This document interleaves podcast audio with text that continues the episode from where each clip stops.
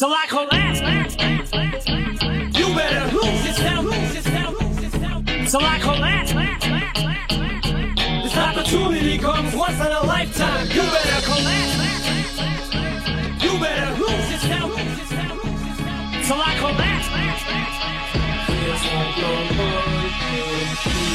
His palms are sweaty, knees weak, arms are heavy. There's vomit on his sweater already. Mom's spaghetti, he's nervous, but on the surface he looks calm and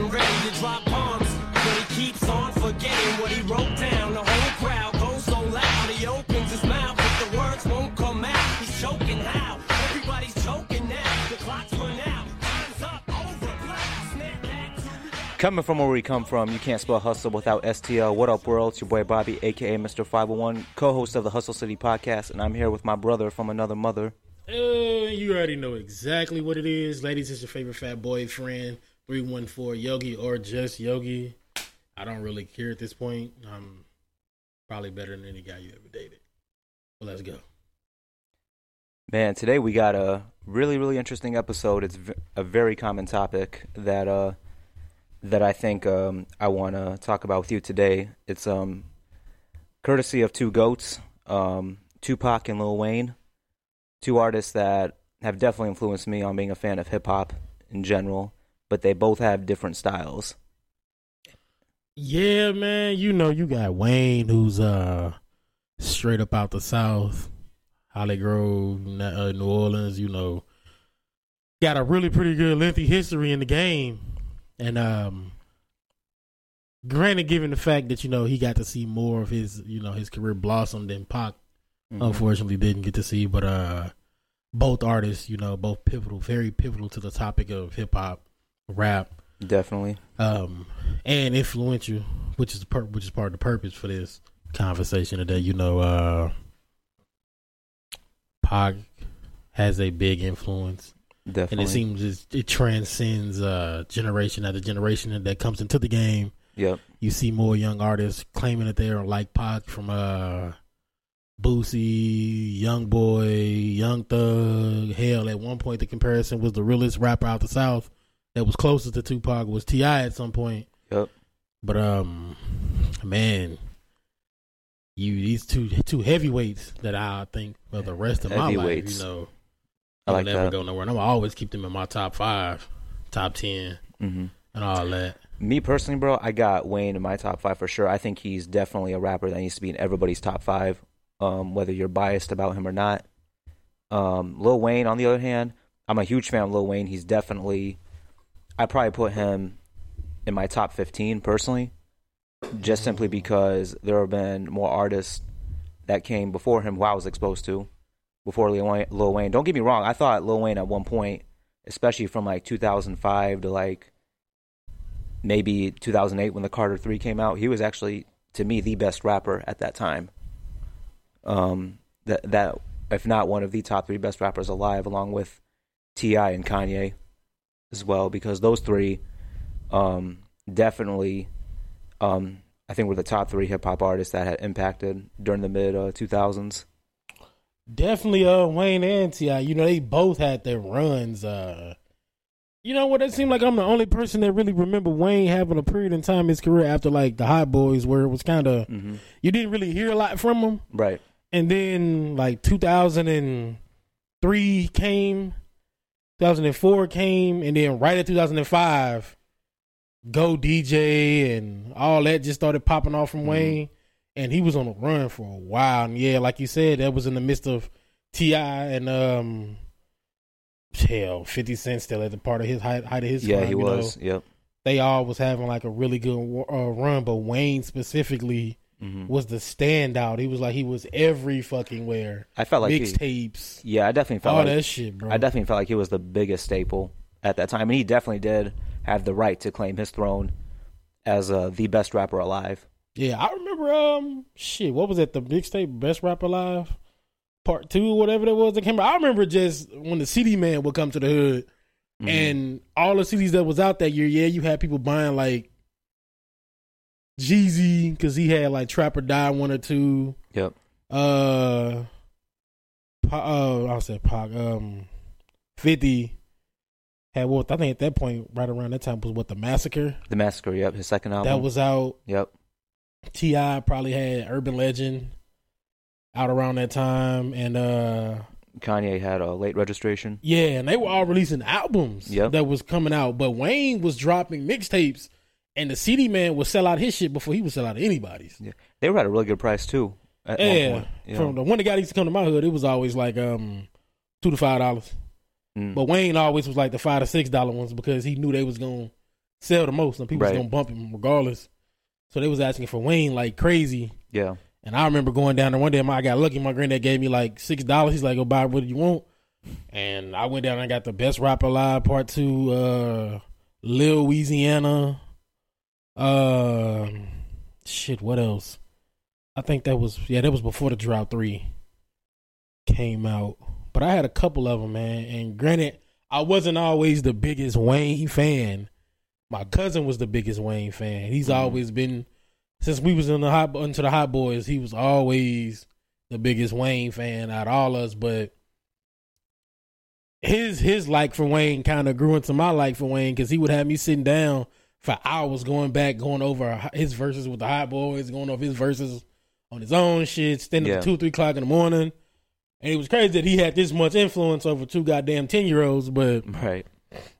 Man, speaking of that, I think with Lil Wayne, um, I think the the one thing that really struck my mind was that just how he's able to. Man, that dude probably has thousands and thousands of songs he made off the top of his head, which always got to me since I first, um, you know, learned about him. And I think the first I heard about him prior to the Carter, the first Carter, but I was like ten or eleven when the um, Carter came out, and like ever since I heard Go DJ and like Birdman Jr. and Cash Money Millionaire and those songs on that album, I just became a fan immediately. Because I was a little, I'm not gonna lie, I was a little a little late because obviously you know I was ten years old, you know at that time. But as I got older, you know I started, you know, understanding who Lil Wayne was and what he represented in the South, and then I felt like he started being more influential around the time the Carter Three came out because after that, you know, we had Drake, Mm, Nicki mhm. Minaj, um, you know, Young Money. Young Money was Yeah, popping. He was building his empire. Yeah. he was really moving at that Right. point in time.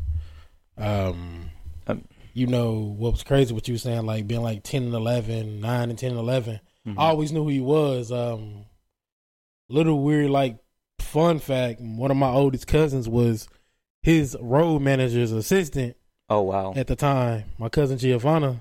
So she would bring back like signed T-shirts from all the high boys. That's crazy. and it was crazy uh thinking about being that close to a celebrity hmm and shit like that. But at the time it was just you know it was crazy. But um you know how like a lot of the old head like we was talking about this episode is about Pac as well. Yeah. you know like all the older heads or our older cousins who were probably like what a generation or a step above us. Hmm Pac in my mind for them is what Wayne was for us because he followed us from you know like we was just saying 9 10 11 all through my high school years Yeah. every mixtape i was right there Right. So it's like I'm watching this dude just go crazy all these years, well on until I got into college, and I'm like, well, he kind of lost me at college because you know he got those few projects I didn't like at all. Yeah. But everything is a hit or miss. You know, some things are fine. Everything is finite, but um, he was one of those artists that transcended times. It's kind of like he knew right where to be, Yeah.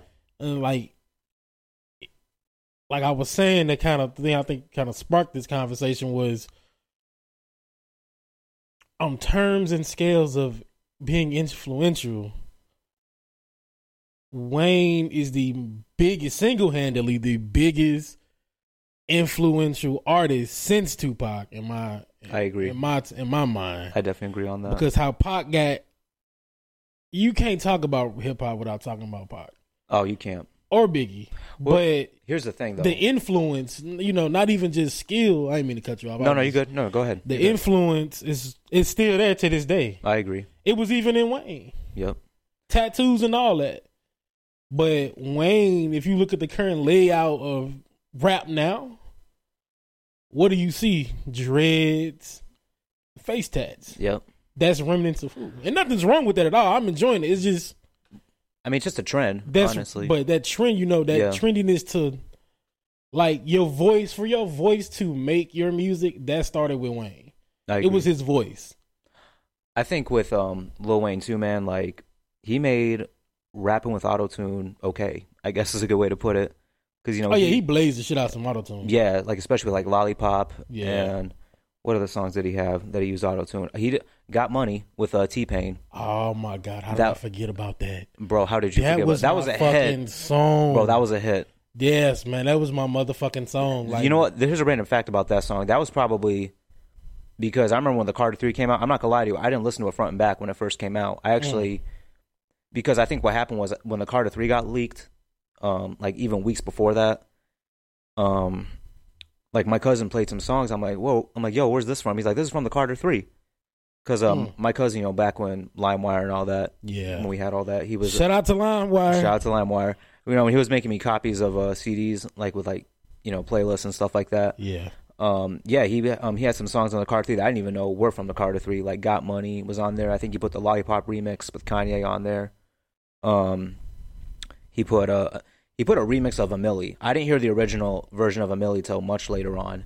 Mm. Actually, I I heard. I remember you telling me that. yeah, I heard one of the one of his I don't know how many remixes Lil Wayne has, but yeah, I heard a remix of a Milli by Lil Wayne and and yeah, man. I mean, I was just I think the thing with Wayne that made me such a big fan too, on top of his wordplay and creativity, was definitely um just his consistency. I think he was at the time, like especially after the Carter two when he dropped like mixtape after mixtape and he was on Mhm. so many features. Yeah. I think that's what made me like initially a fan more than anything. Like even after the Carter, like like even though I heard first heard him on the Carter, I think what made me a fan was just him like just dropping mixtapes left and right because he has dozens and dozens of mixtapes. I think to me, honestly, he's the best mixtape rapper of all time. Oh, definitely. He he killed and crushed the mixtape game Yeah, a long time ago. Like, I don't even think T.I. got a mixtape out at any point. But I mean, the reason why I referenced T.I. was just because that was like the time in which yeah, you seen all this shit happen. But you knew, yeah, you had Jeezy and Gucci Mane, hmm who I would say were like his. I don't want to say opponents, but if you had to put it in terms of like mixtape battling, who was putting out a lot of mixtapes? Gucci, Jeezy. Mhm. Atlanta was on fire with the mixtape game. all so facts. anybody that was coming out of Atlanta damn near had a mixtape going on. But Wayne, his work his work ethic was just impeccable. It was different. Yeah, It was like he was hungry as shit, and it was Wayne mixtape after Wayne mixtape. Dat Piff got boy. We rip, if Bro, I could tell how many times we ripped shit off of Dat Piff. I was gonna say Dat Piff crashed at one point because of how many people downloaded his mixtapes. Like that's how big Wayne became. Like we was ripping shit off just to get Wayne, whatever the hell it was. Mm-hmm.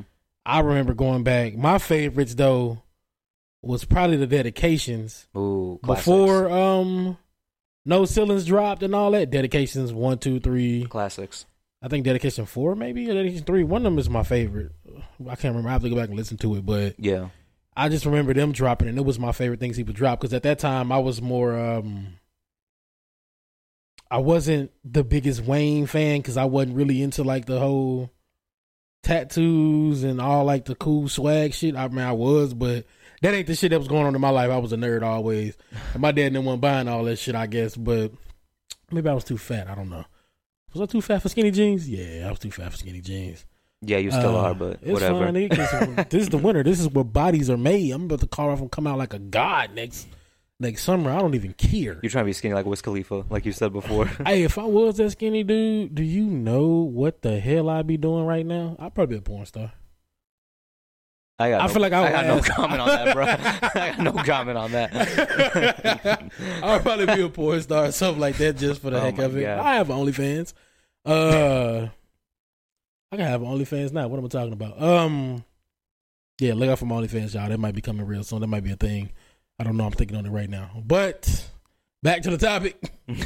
um, Pac. Um, I wasn't around for all the early early '90s yeah, when he was really just everywhere from the TV screen to uh hip hop, like just rapping. hmm And you know, I don't know how I, I didn't. I, I'm not able to readily tell you how exactly how big his influence was, but from the things that I've know, from things I've read to stories you hear about him to documentaries that came out with him in him, he was a very the way he positioned himself and just who he was is the reason why he'll be forever influential Mhm. to this thing we call rap. Right. And the reason why I specifically say rap is because you know me, I, I separate rap and hip hop. Granted, it's the same thing, damn near, but it's just it's two different sides of the story. I feel Yeah. hip hop is more lyrically driven and based in things like storytelling and you know old school, the five elements of hip hop. So that's where you get your Nas's, your Jay Z's, you know, mostly boom bap type shit, and um, anybody from any part of the country where they just really look at, you know, they check into their lyrics more Right. Right. than anything. Then you got rap, which is more so what I would like to, you know, identify as like the street side of everything. I don't really like mm-hmm. just call it gangster rap. No, it's just rap. It's just more the grittier tale of observe, you know, things that these people have observed and been in, and they telling Right. a real life story in it. And Pac was really, really great at that. Yeah. He was great at capturing the story of these young people, you know, the young dudes that was outside at the time hmm and things he was going through Yep. he was great at putting those into words. And that's the reason why I say I don't really look at it. I don't really look for him to for you know for lyricism so much as I look to him is for you know having the ability to turn these stories into something really really poetical. It's kind of like how I feel about Kendrick Lamar. Like Kendrick Lamar is very lyrical though, Yeah. but he can make a drive by sound poetic than a motherfucker. Yeah. He can. He can make a drive by where ten people die sound poetical than a motherfucker. the, see with me man like like with hip hop and rap like hip hop to me is not just music. It's like a, it's a movement. You know what i'm saying? Like hip hop to me is more of a movement than a genre because you know of course like when when i think of hip hop right i think of hip hop as like it's like a what's the word i'm looking for?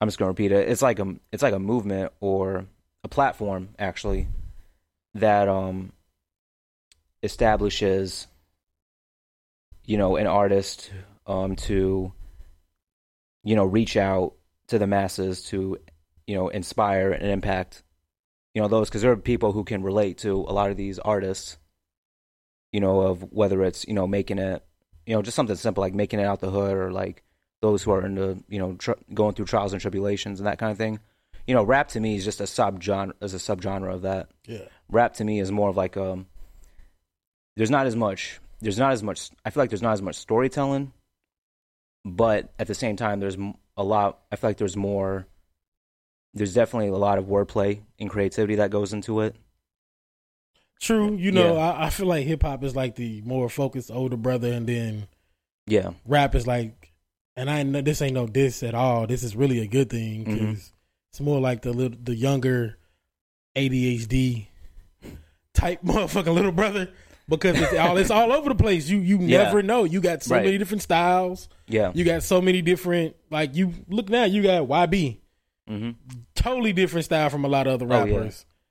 But you got people like Dirk in Chicago. You got Mm-hmm. them with drill. You got uh New York, who's right now heavily uh, utilizing the uh, UK drill sound. Yep. Fivio Foreign, uh, Pop Smoke, Smoke. RP to him. Uh, all those different sounds. The West Coast, you know, they always got their own thing going on hmm when it comes to that. And then, but when you get down to the South, you got, like I said, you got YB, you got all of Atlanta Thug, Gunna, uh, Lil Got It from YSL, Lil Keed, RIP to him, um, Shorty Low, T.I., going over to Florida where it sounded a little different, Kodak Black, Rick Ross, man uh, Rod Wave, zero ace hood Houston, boy, Houston got their own, bro ugk always been in their own. bro ugk Texas always been in their own man. Shout out to them, man. Um, we're gonna have to definitely do a section on her a segment where I'm gonna start shouting out, and probably when we get to the more video side of things, where I start shouting out and putting little plug-ins for uh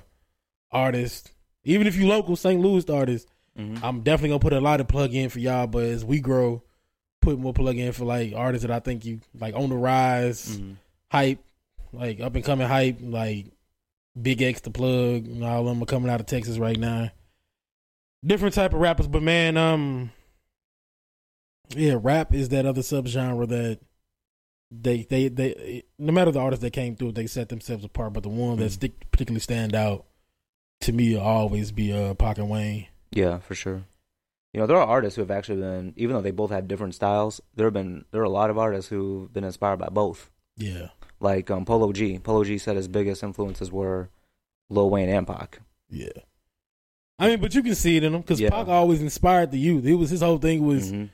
you know stay stay in the fight. You know, and he was more he was more revolutionary than Wayne, but Wayne made it cool to be a radical though. Yeah, Just he, he made it cool to be like not what every be your damn self. right. I remember him talking one time. He was like, everybody trying to be different. He, so everybody gonna look the same. They trying to be different. Nah, be you. hey, that was uh, that was uh one of the first things he said to Drake was just be yourself. Yeah. Mhm. And you know, shit, look at Drake now. Moist as hell. And as you follow this podcast, you'll find out that I have a love hate relationship with Drake. So whatever. I will fight Drake one day. Me and him are gonna have the biggest celebrity boxing match one day. All right, man. Don't talk about violence before this episode gets demonetized. This ain't violence at all. This ain't boxing is a sport. I said boxing. I ain't say I was gonna catch him on the street of Toronto and beat him down. I ain't the game. I'm pray- I'm glad you're not. That's all I'm gonna say. you know, I don't, I'm I don't you're catch not. other rappers on the streets and just knock them out. I don't knock nobody out. I'm for all you know, I am a nerdy black guy that just.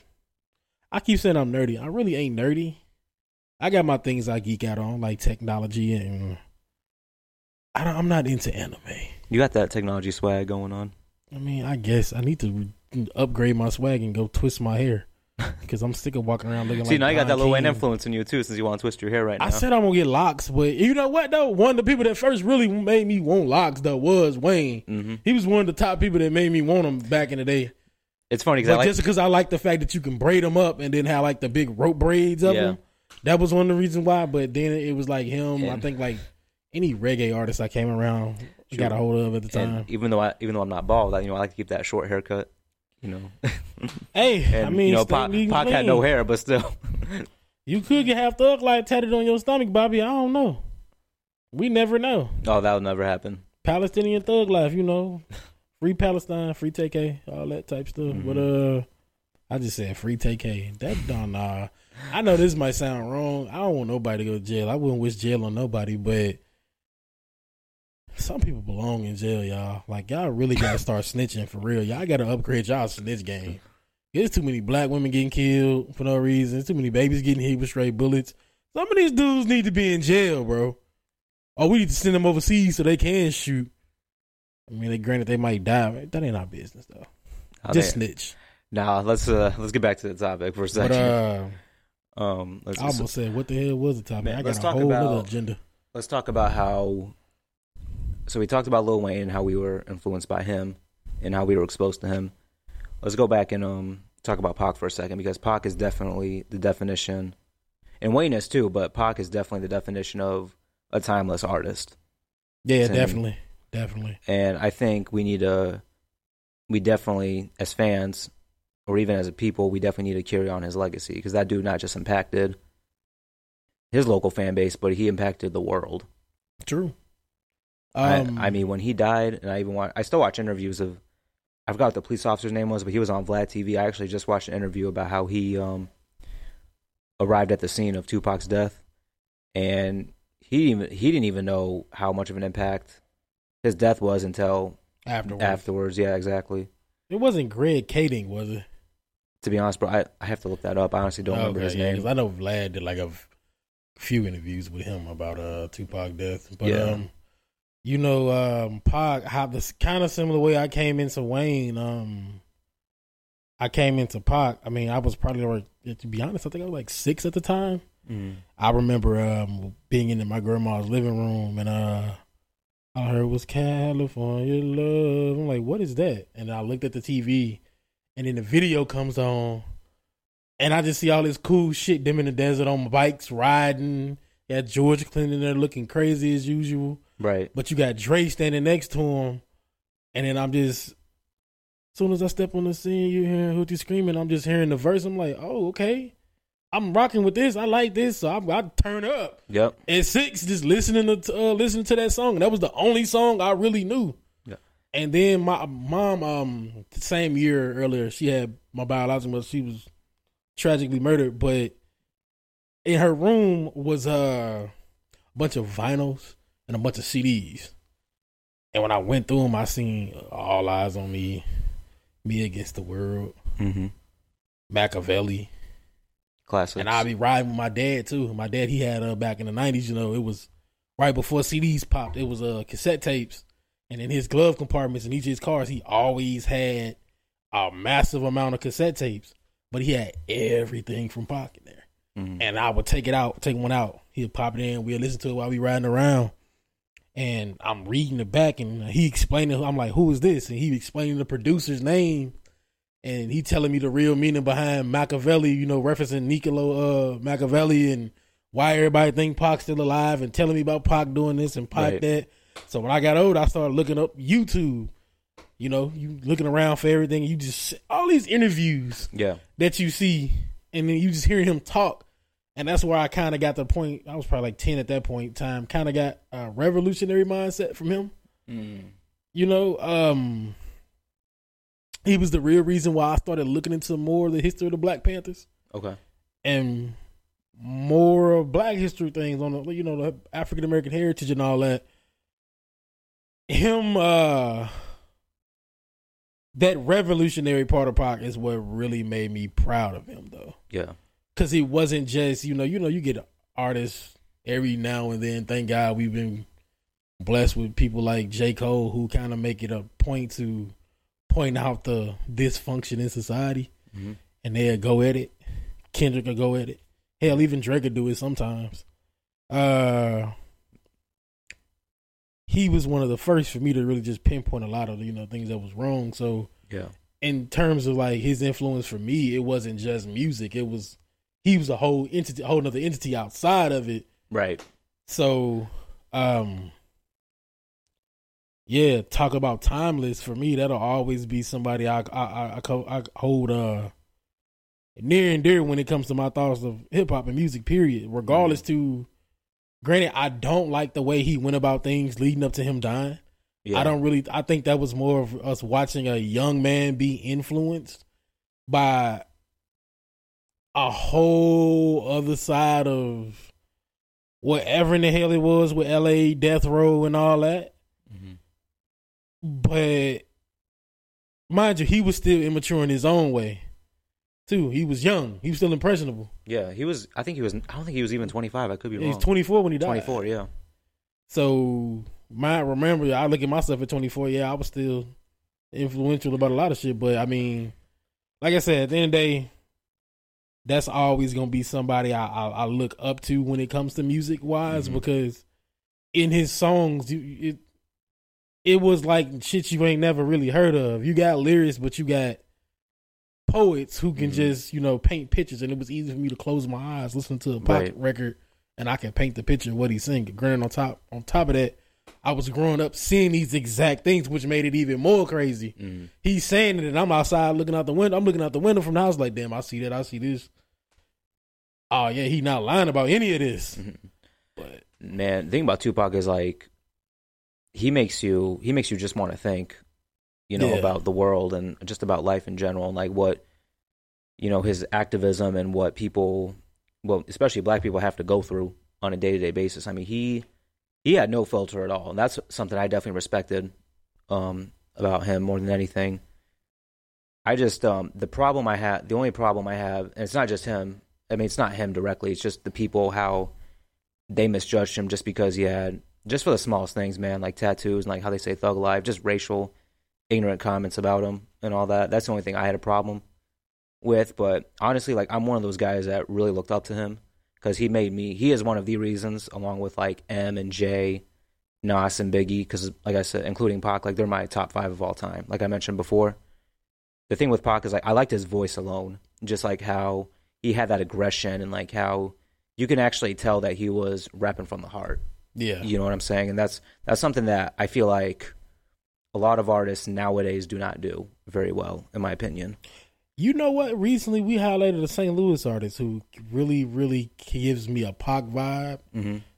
Dub, Yeah, the aggression, That's what we we were talking about that in the past. Yep, we were talking about that. The what past. really. Yeah, And I was listening to him today on my way back Mhm. from brunch. Uh, I was listening to him, and I'm, I think it was uh, more lit. yep, I'm sorry, uh, sorry, mama. And I'm just listening to like the way he, like the aggression, the tone hmm of it. I'm like, yeah, this is one of those like, it, it, it's remnants of Eminem, but it's like it's that Pac, like that aggression, that grit that's in it. And I'm Yeah. like, okay, yeah, I like that. That's the reason why I like, I Yeah. gravitate to those artists more than. hmm Pac definitely had a lot more substance too. Like he, like, I mean, man, it's just hard because I wish like he was still alive to this day. I still think about that, and I feel like the interviews that I watch on YouTube, even though they were made like in the early '90s or whatever, I felt like they were made yesterday. Yeah. because they had like they have like millions and millions of views just simply and it's just amazing how knowledgeable he was too at his age True. You know, I love to watch things like Drink Champs yeah or anytime Vlad would interview like E.D.I. Mean or Napoleon from the Outlawz hmm and he would uh and you would hear these stories and them telling like how he would be yeah and stuff like that. I feel like none I don't I don't God forbid this happens anytime soon. I know for a fact when Wayne passes on or when Wayne leaves us, that's gonna be the, it's gonna be this it's gonna be repeat and remnants of that again. You're gonna have all these interviews, all these things, his podcast everywhere for generations. They're gonna see that yep hey, this was a bad motherfucker. hmm Like this, this, this. He was that. He was that nigga at that time. And for those who Right. listen to this podcast don't like the N word, I'm sorry, but he he he was. He- hey, 20, You- you're 100% right brother 2005 to 2000 and what ten. He Wayne was the man. facts Wayne was holding it down until he stepped aside for a second and went did his time in jail that year. Then you started really paying attention to Drake. hmm Then you heard things about J. Cole and them coming up out of nowhere. yep But it was Wayne, Wayne, Wayne. If it wasn't Wayne, it was T.I, and if it wasn't T.I, it was Jeezy or it was Gucci. Then you had alarms, but Wayne was holding it down. he was damn near single handedly in this industry by himself, yeah he was definitely number and one And then he was featuring everywhere. bro 2007 he was featured like every dj khaled album he was featured in like all these classic r&b singles Yeah, nowadays. I mean, I think honestly he was probably at one, I mean he probably still is to this day, but he's definitely he, at, the, at least at that time he was definitely the best featured artist hell at yeah. that time. Like especially like we taking over, like out here grinding with DJ Khaled. Um, I think what was that song with T.I on Ur- Soldier on Urban Legend, Yep. and man, even that collab album he did with Birdman, um, before the whole Cash Money issue, uh, stunting, you know, like songs like Stunt stunting like, my daddy. Yep. Uh, like father like son that's what the album was yeah. Yep. Stunned like my daddy. What was that one song? A championship ring. i know you're talking about yeah Feel like I just won a championship ring. Yeah. That shit, boy. I remember niggas in high school just randomly running through the hallways singing that song, being PE, losing focus, ADD out in a motherfucker, Right. And you knew what they was rapping. It was Wayne, Wayne, Yeah. Wayne, and yeah, he's arguably. I don't even really need to argue. He's he's really yeah. He was one of the he's one of the best to ever bless a microphone. facts i say that every time every year on his birthday like he's definitely one of the greatest who ever graced a mic is how i say it personally Yeah, man one thing that i i have an early childhood memory of and i'll never forget this it was in high school and especially during my junior year because i think the carter 3 came out a few yeah it came out i think like a month after my sophomore year but during the fall semester of my junior year you know i used to you know work out in the weight room at the gym and then you know these guys were playing the carter 3 they were playing the carter 3 in there and man back man that album and I, lot- I don't think a, a lot of people know this but you know the carter 3 was the last album to sell a million copies in the first week before the streaming era even happened that's big. I didn't know it was the last, but uh, and i'm talking about this is back when this is this was back when spotify and apple music yeah. you know they wasn't popping at all like the carter 3 i'm talking about pure copies Uh, Like I think th- just the first day alone, I think they said it was like over four hundred and twenty thousand. It was like something crazy and big like that. you uh, you know what? I didn't like I said, I didn't know that was the last one to sell it much, but I do remember back around that time. Uh, Oh, sorry, not to cut you off too. It was actually um, Yeah, and um, actually, just recently, I think like not even two weeks ago, I think it now it's officially eight times platinum. So it's gonna it's gonna be diamond really soon.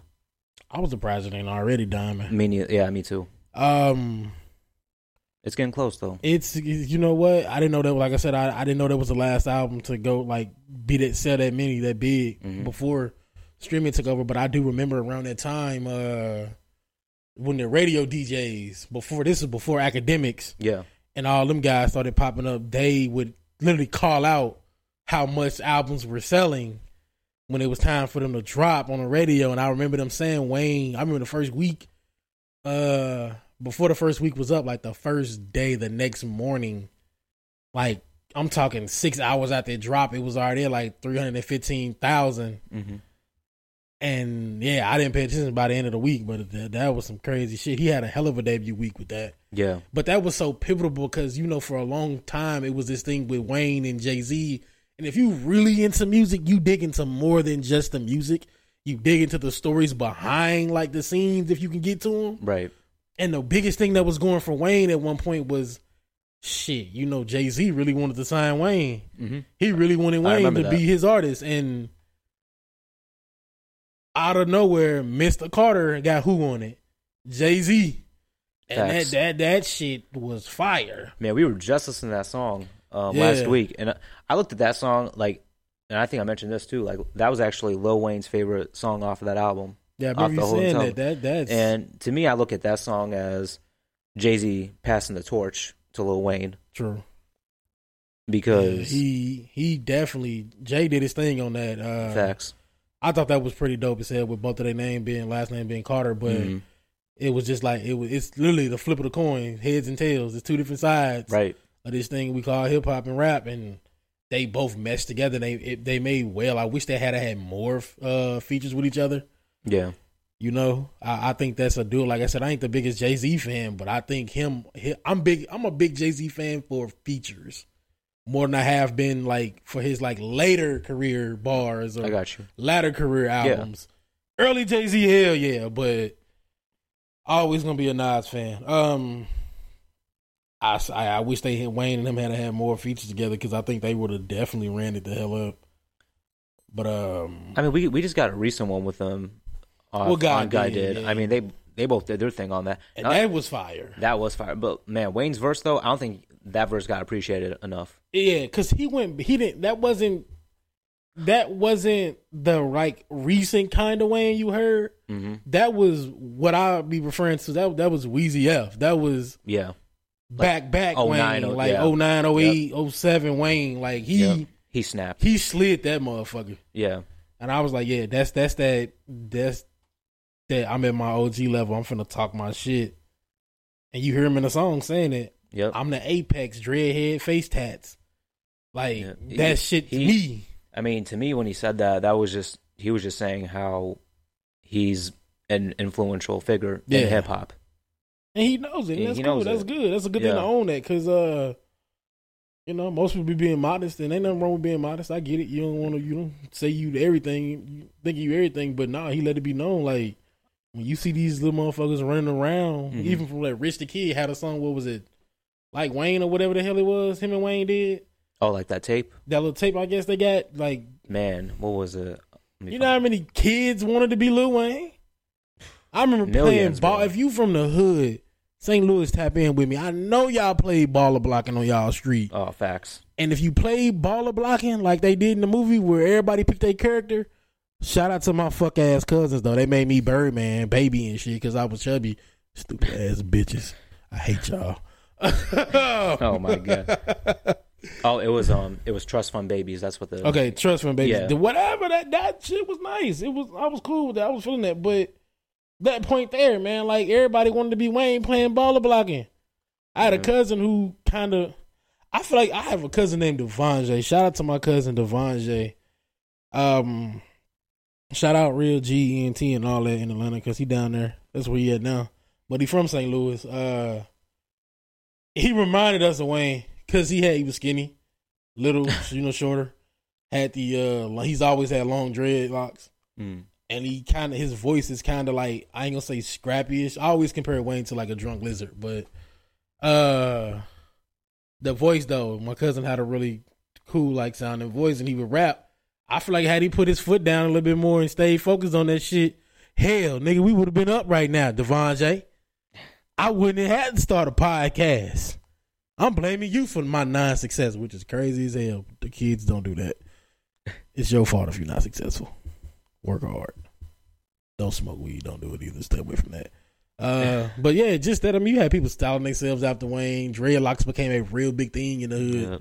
after because I remember all my little friends started growing their hair. My dad, he was on some parenting stuff. He was trying to be a good parent, I guess, and wouldn't let me get my hair dreadlocked. But you know what? Next week it's over with, baby.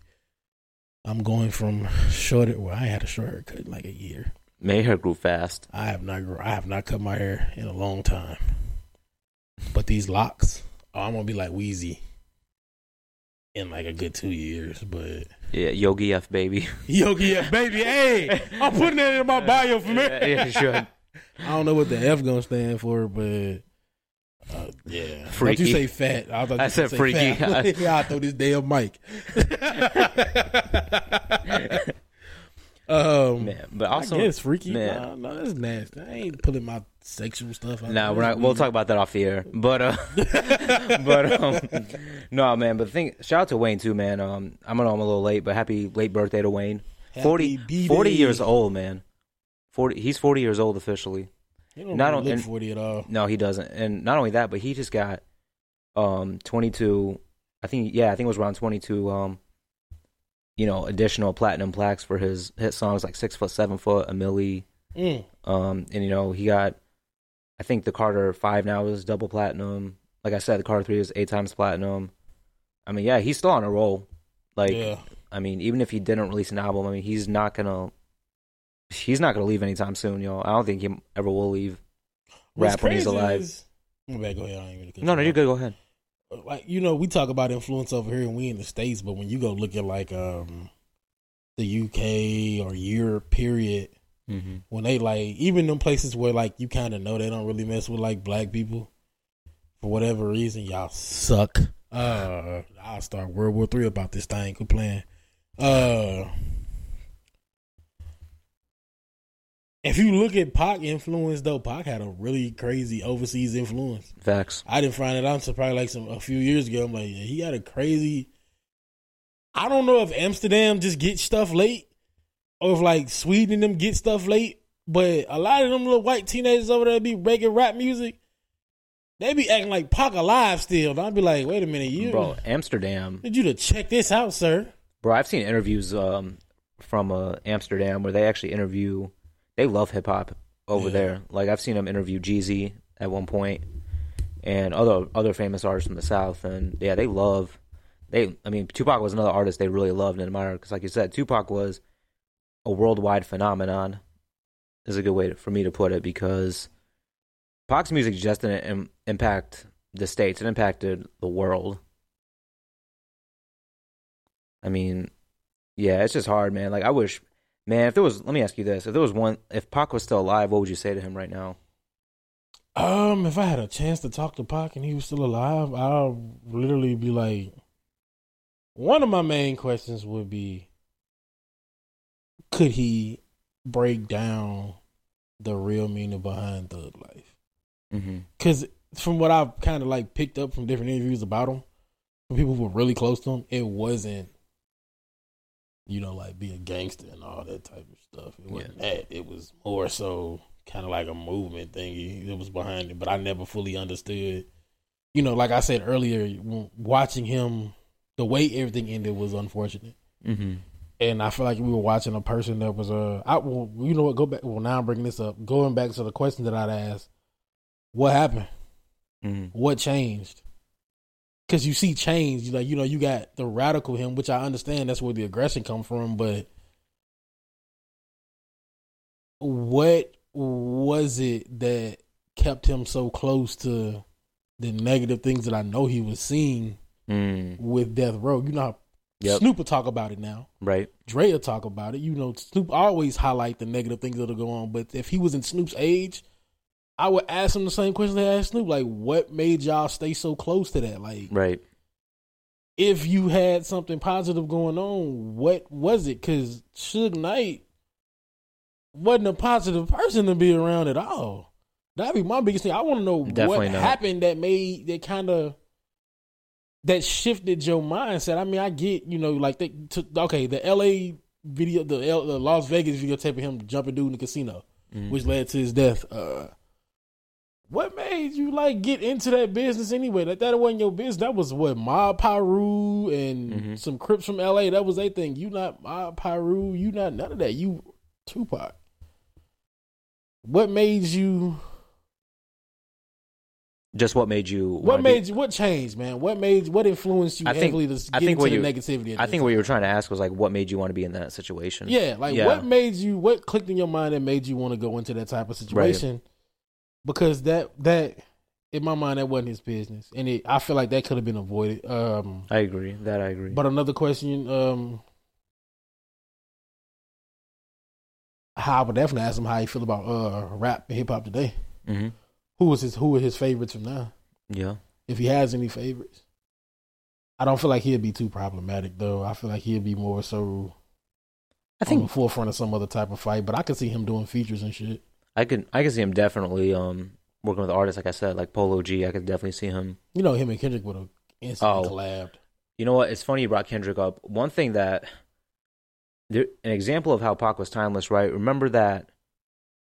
Remember that I think it was Mortal Man off of To Pimp a Butterfly at the very Oh, end. yeah. and it man there was that clip where at the very end of the album right was and it like felt it felt Boys. i'm not gonna lie to you bro i because i remember when i i still get chills to this day like when i hear kendrick and Pac talking it's man it's just one of those things where yeah, bro. It feels it feels now it feels thinking about that. right it feels so real I remember being in the car And- listening to that. And when Pac is talking about like, you know, there's gonna be bloodshed and like murder and like, because you gotta keep in mind, Pimp a Butterfly actually came out, um, like six or seven months after, you know, the death of Mike Brown. uh, R.I.P. to Mike Brown, by the way.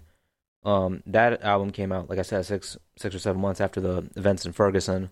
True. And believe it or not, not a lot of people know this, and I don't mean get off topic, but um, Kendrick Lamar actually did have a couple of uh, studio sessions here in St. Louis Yeah, for that album for that album and man i think uh tupac's influence you can hear tupac's influence on that album a lot Yeah, and i think that's why me personally a lot of people probably gonna disagree with me on this but that's why to me to pimp a butterfly is to me kendrick's best album to this date just because of how deep and cohesive and it was just so cinematic that it led to that inter you know led to the very ending of that album so I don't know, man. Pocket will forever be. Pac will just forever be hip hop to me, honestly. Like he, true. like he is the definition of hip hop. To uh go back to something though that uh the things that he would really describe that he was describing in that conversation that- Yeah. that was well you know imposed between him and um Kendrick on that album Yeah. uh, on that song specifically there was he wasn't lying about the things that were going to happen because they're happening No. now unfortunately you know I know we uh got this podcast to talk about music and then we talk about things about St. Louis but I do want to have segments of where we do touch like current events. We ain't got to touch everything in the news Right. because I don't want to depress y'all yeah. with the same depressing news going on and on. But um, But at the same time, bro, and I'm you do have if Sorry. you go back and you listen to what he was saying, you do got a lot of that. I'm just gonna say, and I know people don't really want me to curse. It's a lot of that bullshit going on. Yeah. Now, like I was saying earlier, it's so many black women being killed by these men that look just like them day to day. it's not just that, bro. Like but you got people in across the world. You got Palestine. You got the kids in Syria just being bombed and attacked. thoughts and prayers go to the You got East. all that weird sexual cult kid trafficking shit over there in Sweden and Spain Yeah. and all them shit places going on. It's like he wasn't lying about none of the crazy stuff that was gonna happen. Um, think about the school shootings too right now. Exactly. man so much bloodshed man it's it's it's so unnecessary too man like i i know i mean i'm not gonna say i know i shouldn't say that but i bet you if he was still alive today there would be there would be more protests that he would lead with this kind of stuff i Yeah. feel like I think he would have been able to damn near revamp the goddamn Black Panthers. I mean, i think so too You know, my biggest thing from Pac though, he with him shed light, like putting like a spotlight on the ghetto and the hood, hmm was it made me pay attention to the ills that I, you know, I almost wound up committing hmm myself. Um, like I tell people, I was like, I'm, I'm not the, like I joke with people all the time. I'm like, yeah, I wasn't the one that jumped off the porch. I mean, I hopped off the porch and then hopped my ass right back on because when you when you get out into this shit that we call the field and all that, your mom ain't there, your daddy not there, nobody's there to tell you this is not okay to do. Right. And all the people you call your friends, they're okay with you doing this sinister demonic type shit. Yeah. But I was listening to him, and he was the reason why I've never been like. Don't get me wrong, I joke around. People who know me know I joke around. I'd be like, "Oh yeah, cuz I'm crip, this cuz and all that." I just came from a crip neighborhood, and I just be making fun of the people I grew up around. I make fun of the people I know from California who are crips, and I just be uh, getting on their nerves just to fuck with them. Don't get me wrong. If I was though hmm a gangbanger, I'll be a crip. but uh, right. all day, every day, cuz. But um, nah, I couldn't see that. I couldn't be a blood, bro, because I used to. I, every dude I knew that was a blood or claimed to be blood, I didn't like them, Mm. except for Wayne. That was the only one I liked. But uh, I didn't like nobody else. I didn't like the game at first. Kind of not liking them now. But um, people that I knew, yeah, I ain't. Uh, I was listening. My whole thing was saying this though. I I, I remember right one day when um, it was an interview where he was explaining to whoever he was talking to. He was like, "You got the people that's outside, you know." We, uh, can you please spread some change? Can you give me some money for some food? And the rich people go back in and they just partying, Mm. liquor, and like all this food and everything Yep. around. And the people outside, homeless and hungry, they can't they see it. Like, well, damn, I ain't got that. I want that. Then uh, you get the next thing. You know, he was talking about the how it was the intensity of it going from okay, please, uh, can we come into a march, then a protest, then from the protest to now they knocking down the door to get what they want, Mhm. the sustenance that they need, and then you got all this greed in the country. You um, I mean, he put the future in like such a perfect spotlight. But listening to that, and then coupled with the thing he was the, the shit he was talking about in the city, because I think I also think Pac kind of I think, and this is why I think me and him are similar when it comes to thinking. It's this he had this sense of accountability Yeah.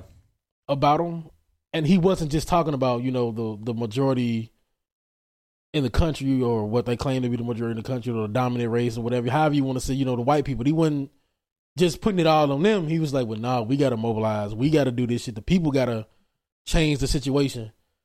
And that's another thing that I always loved about him. It was just that sense of accountability. Like, you know, you can't really clean the streets until you clean your own house. Yeah. And And, that's how I looked at it. and, and Uh, yourself too. Yeah. And yourself. Yeah, like you can't Yeah. change the world until you change yourself. So Man. I and that that was the, that's the thing that just made me that it hurts when you really learn the story and see how it ended because it kind of he's like he hindered himself a bit, and that's the reason why I said I would ask that question: What. Yeah. happened? Because that's always been my biggest thing. What what happened? Something happened. Like why did you go from revolutionary to I'm down with this, and this is the one thing we trying to stop. yeah. But um, you know, listening to that and realizing that I wasn't listening to Pac was one of the things that made me realize I'm not a street dude. I always tell people I'm a hood dude. Always, I'm from the Mhm. hood. I'm from the neighborhood. My money's clean. Mhm. All my money came from legal things. yeah. I'm not a street dude because I wasn't outside because I'm listening to the shit he telling me and it's scaring the hell out of me. I'm like, I can't, I can't do this to people. Right. I can't sell you. I, I've dabbled and dibbled with certain things, but I couldn't sell you shit that's gonna kill you every day, Mm. and you look like me. I can't shoot your mama house up because I'm mad at you. hmm I can't shoot you because I'm mad at you, and you look just like me. Like, why the hell would I be sitting up killing black people? You look just like me.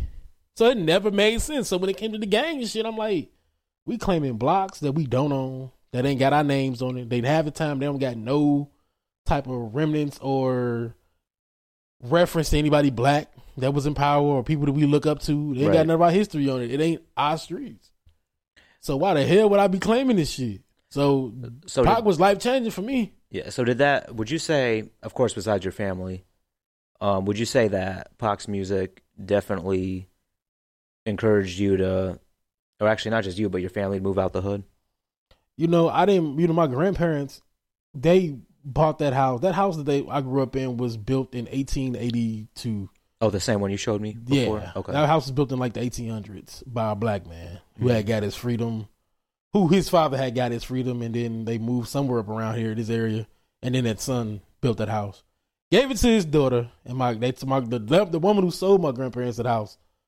Now, why I'm saying all this, this is gonna make sense in the end about Yeah, the no, no, question. you're good. Um, no, you're good. of why I didn't leave sooner. Um, my grandparents came probably somewhere like the seventies, Mhm. bought that house, and the lady who they knew the lady already, but she told them the story about how the house was built, who built the house, and why she kept it for so long, and why she didn't leave. Uh, you know, seventies to eighties, seventies to yeah, eighties, nineties. I come along. My granddad tells me the story. Um, my my family was a well known family on that part in that part of town because my uncle, my great uncle Clayson, him and his sons owned a barbershop on the other end of the corner. My grandparents, Mm-hmm. They own the liquor store on the other end of the corner, uh, other the other corner of the street, other end. Um, when I got around, and I started, I got to an age where I could understand a little bit more. And uh, back to Pac again, him talking about you know ownership and shit like that in the country for Black people. Mm-hmm. Well, you know, I didn't hear a lot of people owning anything, but I, when I heard about my family owning these things, it was crazy. I knew my family had the barbershop because that was still going while I was a kid, but the liquor store had been sold before I was born. Okay. Uh, but um, thinking about that, I, I thought it was pretty cool, and in my mind, I didn't want to leave the hood. All I knew was the hood. Mm-hmm. You know, it's like an incubator. Like when you put a chicken in an incubator, all they know is that area that they're in. It's like same thing when people go to jail. It's like it's like their It's family. you know what I'm yeah. saying? Yeah. When people get want to go to jail and they get institutionalized, it's because they in these barricades where they that's all they know now. Mm-hmm. Um, and that's all I knew. Uh, all I knew was everything that was going on down there for a while. And my dad, and my granddad made it a note to get me out and show me different things, Mhm. which I thank them for because that's what sparked my mind. Like when I first went to Ballwin or Chesterfield, and I was seeing the houses out there big as hell. Yeah. My dad was like, "This can be yours one day. This is gonna be yours one day. You can do this. You can do that." My granddad saying, "You can be whatever you want to be." Right. they didn't my grandparents didn't leave the hood because their mind had already been made up that this is their home and nothing was gonna make them leave it and i understood that even the crime wouldn't make them leave that's all they knew Right. and granted all the hood the hood was all i knew but i also knew some other shit too Mm-hmm. My grand would take me granddad would take me fishing all the time take me hunting uh, go trying to get me to hunt uh go up to uh montgomery county where it was racist and shit but he owned land up there he had a farm up there that was 16 acres Oh wow. uh, they didn't leave because they felt comfortable with where they were because they were used to it. I left because, well, I was a kid too. My granddad, he had AIDS and he was getting sick. My grandmother had passed away already. My mom had died, Mm-hmm. was murdered uh years before that. And then at that point, my dad was like, I just want, I always wanted to take you from down here. Cause there's no, it's crazy for kids to see the shit that we Right. saw. Like I'm telling you, I literally seen niggas get shot and unalived in that place. Like that's some crazy shit to see. Right. When I finally went and got like myself checked and evaluated for like the anxiety and shit I have, I had PTSD from that shit sometimes. Mhm. It's like when you hear Herbo and them rap, Yep. like PTSD, like that's nothing to play with. Like when you It's it's a real thing, man. You should not. People should not take that for granted. Like people, Yeah. uh, some of them, some people who got it. Granted, unfortunately, I don't got it this bad. You know, they flip the hell out when they hear certain things go on because Right. that's really on their mind. But my dad made it a note to get me away from down there. But my dad, he he he, he was one of the people that get out the hood. He was traveling when he was young. He was going around doing his thing. Granted, he was doing whatever he was doing at the time, yeah. uh, illegally, illegally to get his money or whatever the case. But he stopped that at one point and just managed his money well and was doing his own thing, traveling. Mhm. And he always made it a note to tell me, you know, travel, see the world. That's why I'm like, damn, my whole twenties, I didn't really go seeing the world. I'm 29 now. At the end of this year, I'm definitely gonna make a ditch effort to go start start traveling. But my grandparents and my parent, my dad, they my they always made it a note to make sure I knew something more than just the hood. So yeah, moving out the hood, Pac, um, those stories. It, it's it's it's what made me eventually just be like, you know what, yeah, I, I when I get older, I got to get out of here. Mhm. I couldn't do this. I didn't know how everything was gonna happen the way it happened, and I was gonna leave that way. But How old were you? I was well, when I left, Yeah. thirteen. Okay. So it's not it's not too young, but you still remember well enough. Yeah. So, yeah. but it was it was good because I'm going into those years. I was going into those years where that direction and like parent to home to home parent hmm thing was needed because uh when you dealing with like a young kid in high school, you know, kids start smelling themselves. And uh, for those who know what that means, that's just like they start getting fresh. They start getting attitude about them. They get buck Right. back a little bit more. Right, right. You getting rebellious now because you don't want to do what everybody's telling you to do. You don't like the way everything is. You're old enough to kind of understand how some things work Mhm. and not everything, but you know that old enough to recognize what you like and what you don't like. I needed that because had I not got it, I would have been like, and I, I don't diss none of my childhood friends from that area, but I would have wound up going into the same business and shit they would have went into. Some of them would eventually go into, or be in jail in prison. Like I got a little cousin now who's sitting in federal penitentiary. Oh man, I'm sorry. to hear And when I was when I left the hood, he stayed on the other end of the block. He wasn't like that. He was just a little happy ass kid that played football. His mama stayed on his ass. But shit, when I left, I come back, they say, hey, your little cousin, he cut different now. I'm like, what you mean? I pull up on him, I dab him up, we talk. He kind of got a little weight on him now. He said, I'm out here doing this shit. I'm doing my thing, cuz. What you doing, because we just sit on the car talking. Mhm. I leave that summer, go back to college, and I get a call one day from somebody. Maybe it was our older cousin. Uh, he was like, "Hey, look, cousin, jail. He ain't getting out for a while." I think that was right around the time, right before I graduated, and it's been what since 2015. He ain't been out yet.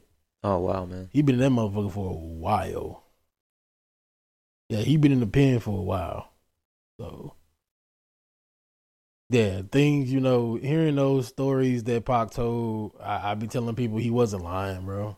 No, he was. Yo, your kids are really He- out here dying, bro. he spoke nothing but the truth, man. That's what I really admired him. Yeah, And like, yeah, like I said, like you know, these current events are going on. He was absolutely right. Like to me, he was. Man, this is gonna kind of sound crazy, but he was like a hip hop psychic.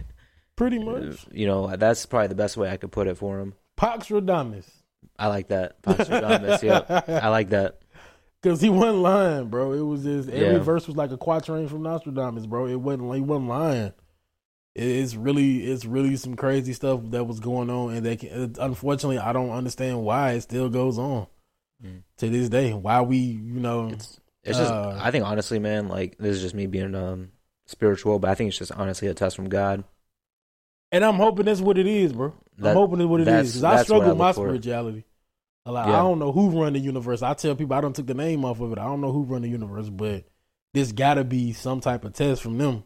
hmm to see if we gonna actually pass it or we gonna actually come together and do something because it's too many. It, we got to start weeding out the the bad links in this chain because we all connected, white, black, Middle Eastern, or whatever, whether you like it or not. You can't escape. Well, you like it or not, you can't escape blackness. I'm sorry, you can't. We everywhere. We in your house somewhere. We somewhere. You got to put on a black T-shirt. You might have a brown T-shirt, a mocha brown T-shirt, but baby, we somewhere. Oh my god. You listening to rock and roll, and you might be a white racist, but guess who really invented rock and roll? Black people. We are really Mhm. we're there. I don't care how much Lynyrd Skynyrd, Pink Floyd you listen to. We are all in that music still. Go back and check them names on some of them writers. Some of them writers for Pink Floyd and all them wasn't black, wasn't white. They was black.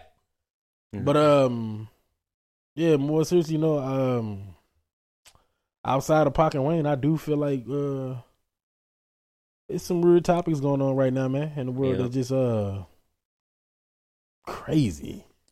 Man, one thing about Pac too, man, besides his music, is that he was just really into. You know, he was into he was into acting.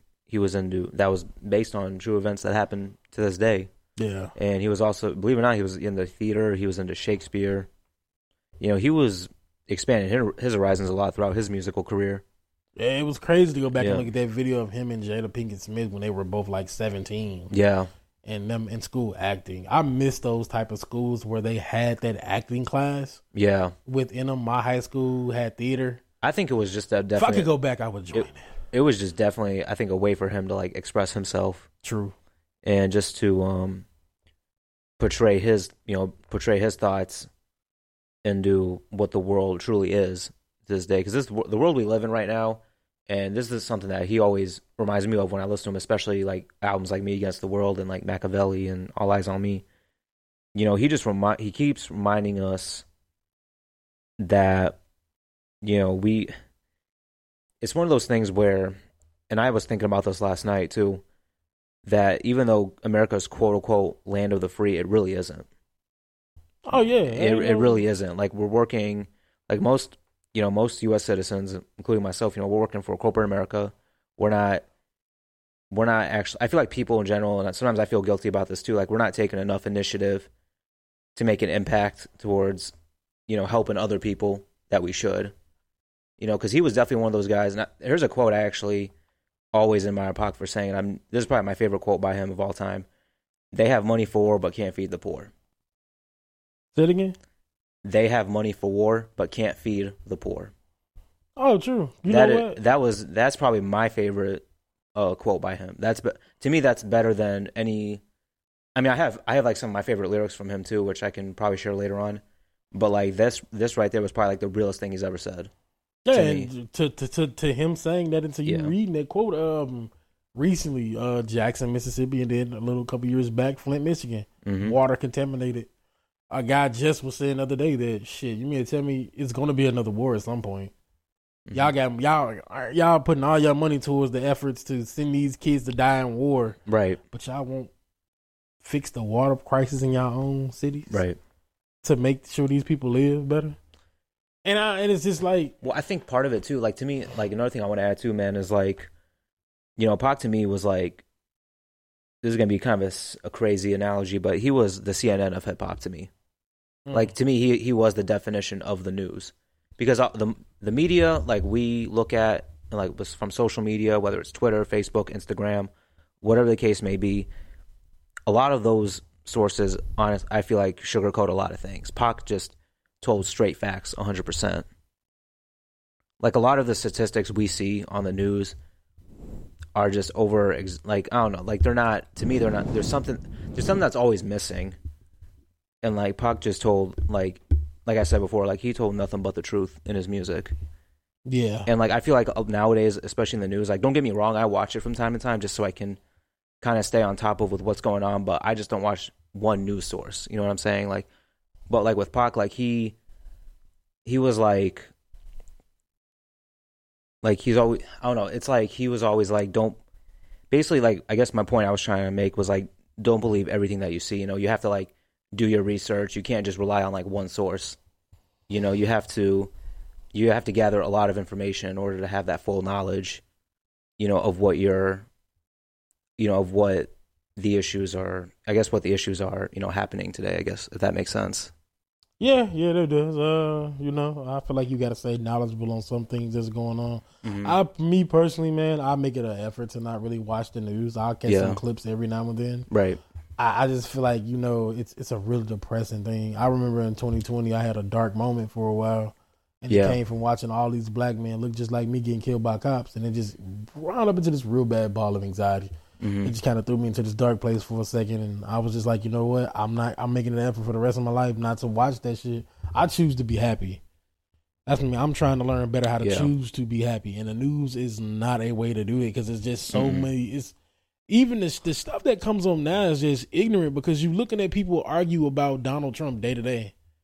It's like Why is he even It's like why? Like it's like why? Like why Why do you care? like why do you care about like my thing is this like why do you care about I know we're going I know we're going a little off topic but at the same time and like this is what Pac is teaching like telling Yeah. us like why would you care about the stupidest like materialistic things like why do you care about like what's going on you know what's going on in the world what's going on especially in, like you know poor communities especially with the black community and the Latino communities that still happen here in the city of St. Louis you know 'cause we- Yeah.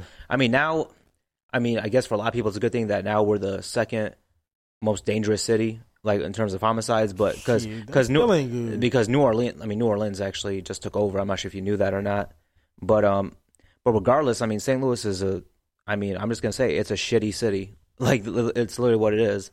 When I it mean, comes to crime, I mean, when it comes to crime, yeah. I mean, don't get me wrong. Like, I take pride in St. Louis because St. Louis, you know, like shout out to like my uncle. Um, you know, and obviously we'll talk about this in the future episode.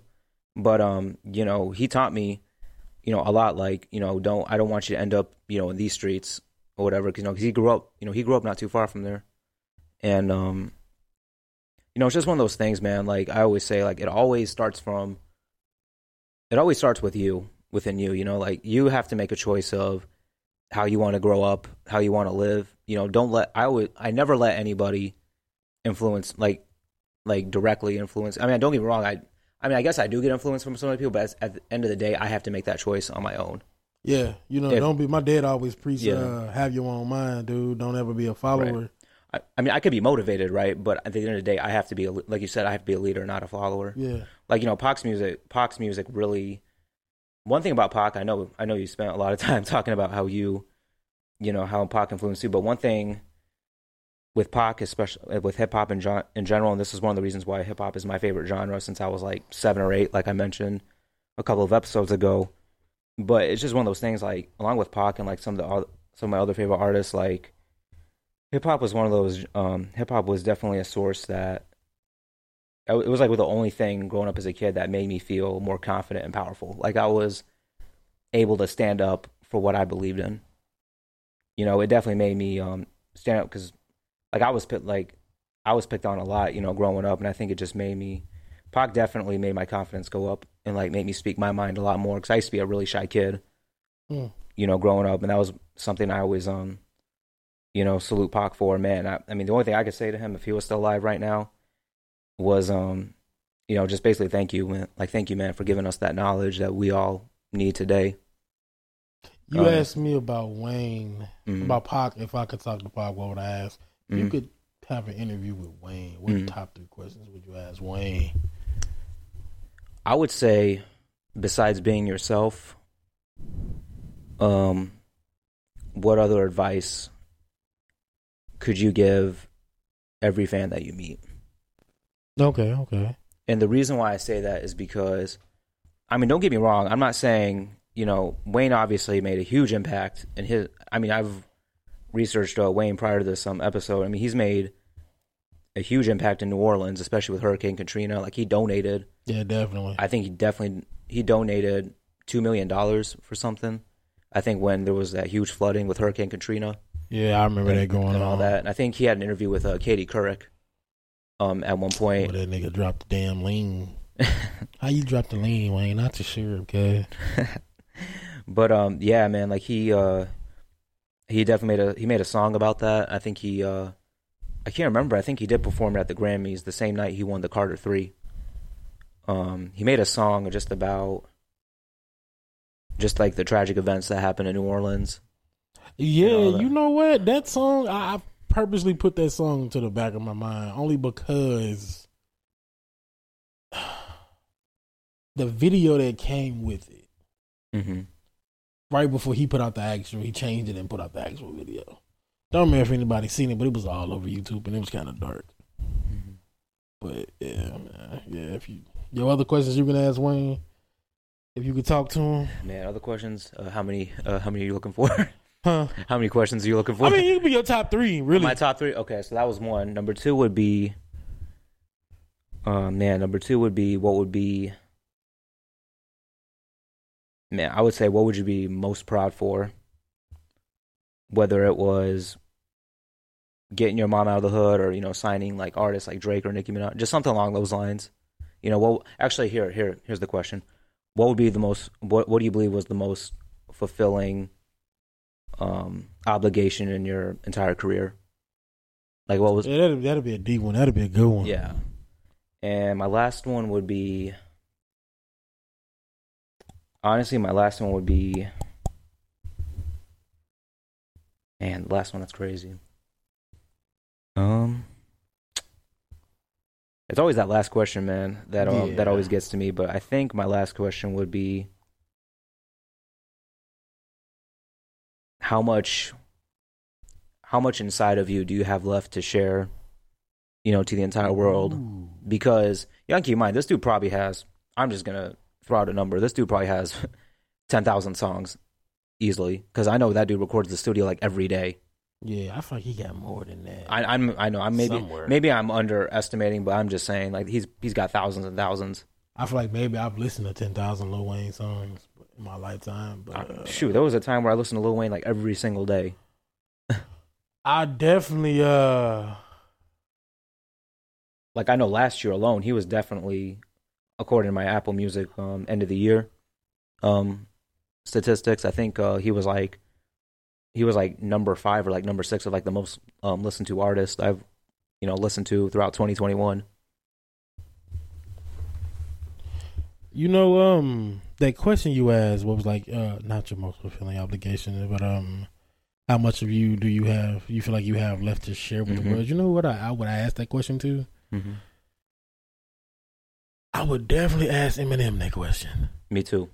That's definitely a person I would love to hear answer that question. Me too. Like, how much more of you? Like, I know you're. He's a really, really.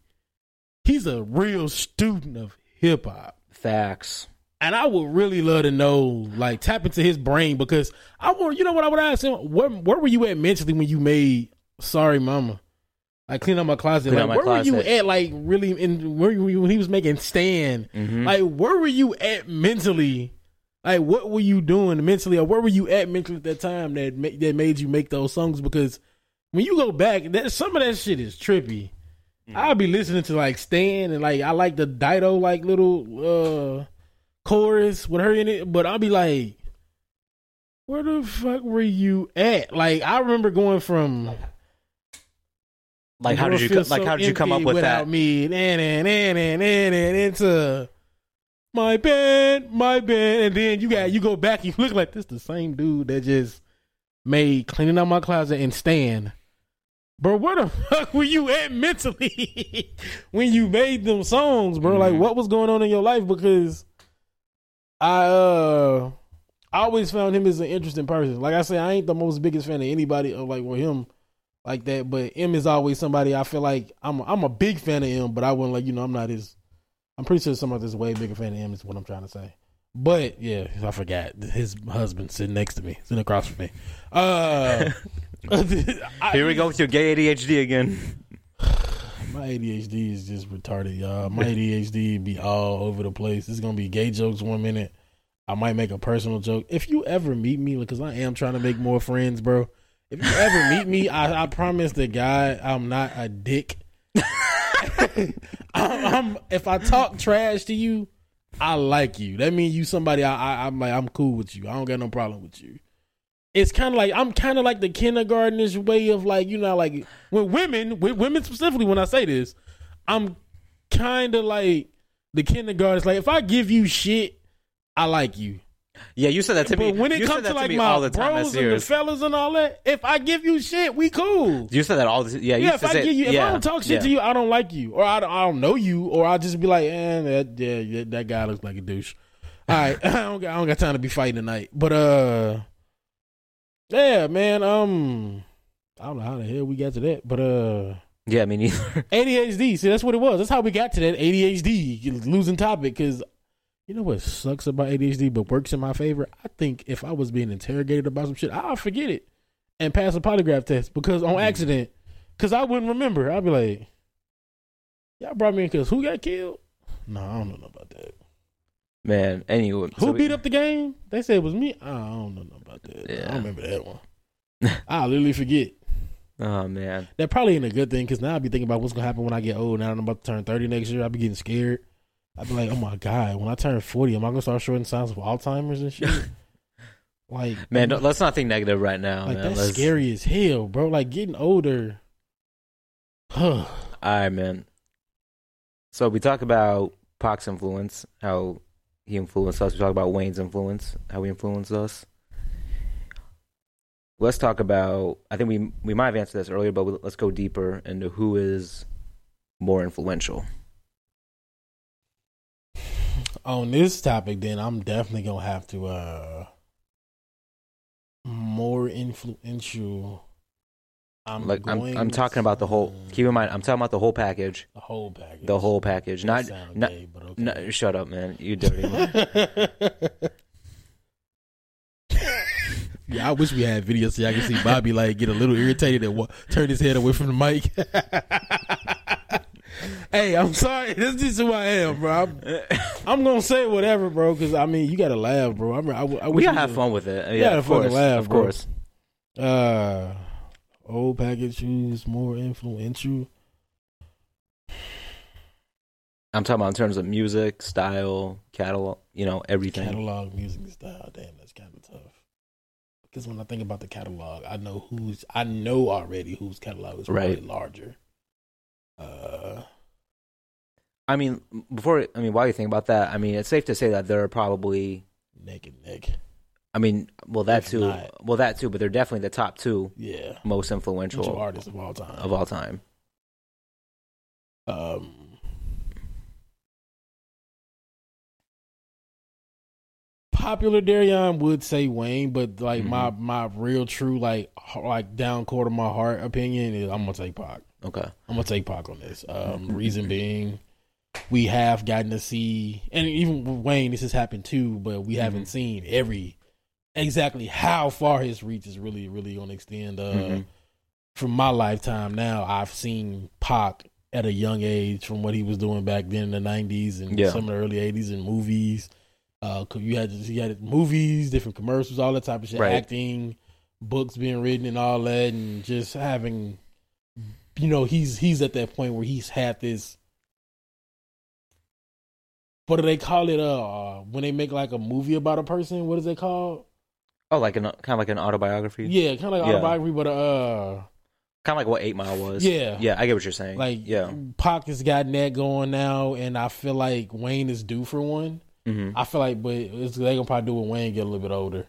They'll do it uh, when you haven't heard from him so much. But I feel like, uh, yeah, I'll take Pac on it because we can see from the generations that he grabbed a hold of to where they at now, and then they spread that knowledge down to us, and then we giving that knowledge to people like the YBs and Yep. Durks and all them, Boosies and all that, and you've gotten to see how that how that played out even after his death. Posthumously, he uh he he he still remains talked about.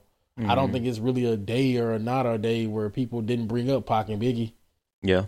or even when there's a hip hop conversation, you see there's a Pac and Biggie hmm in it. It's the same thing with I think how I think Jay Z is going to be. He's the third most influential motherfucker in my mind. Okay.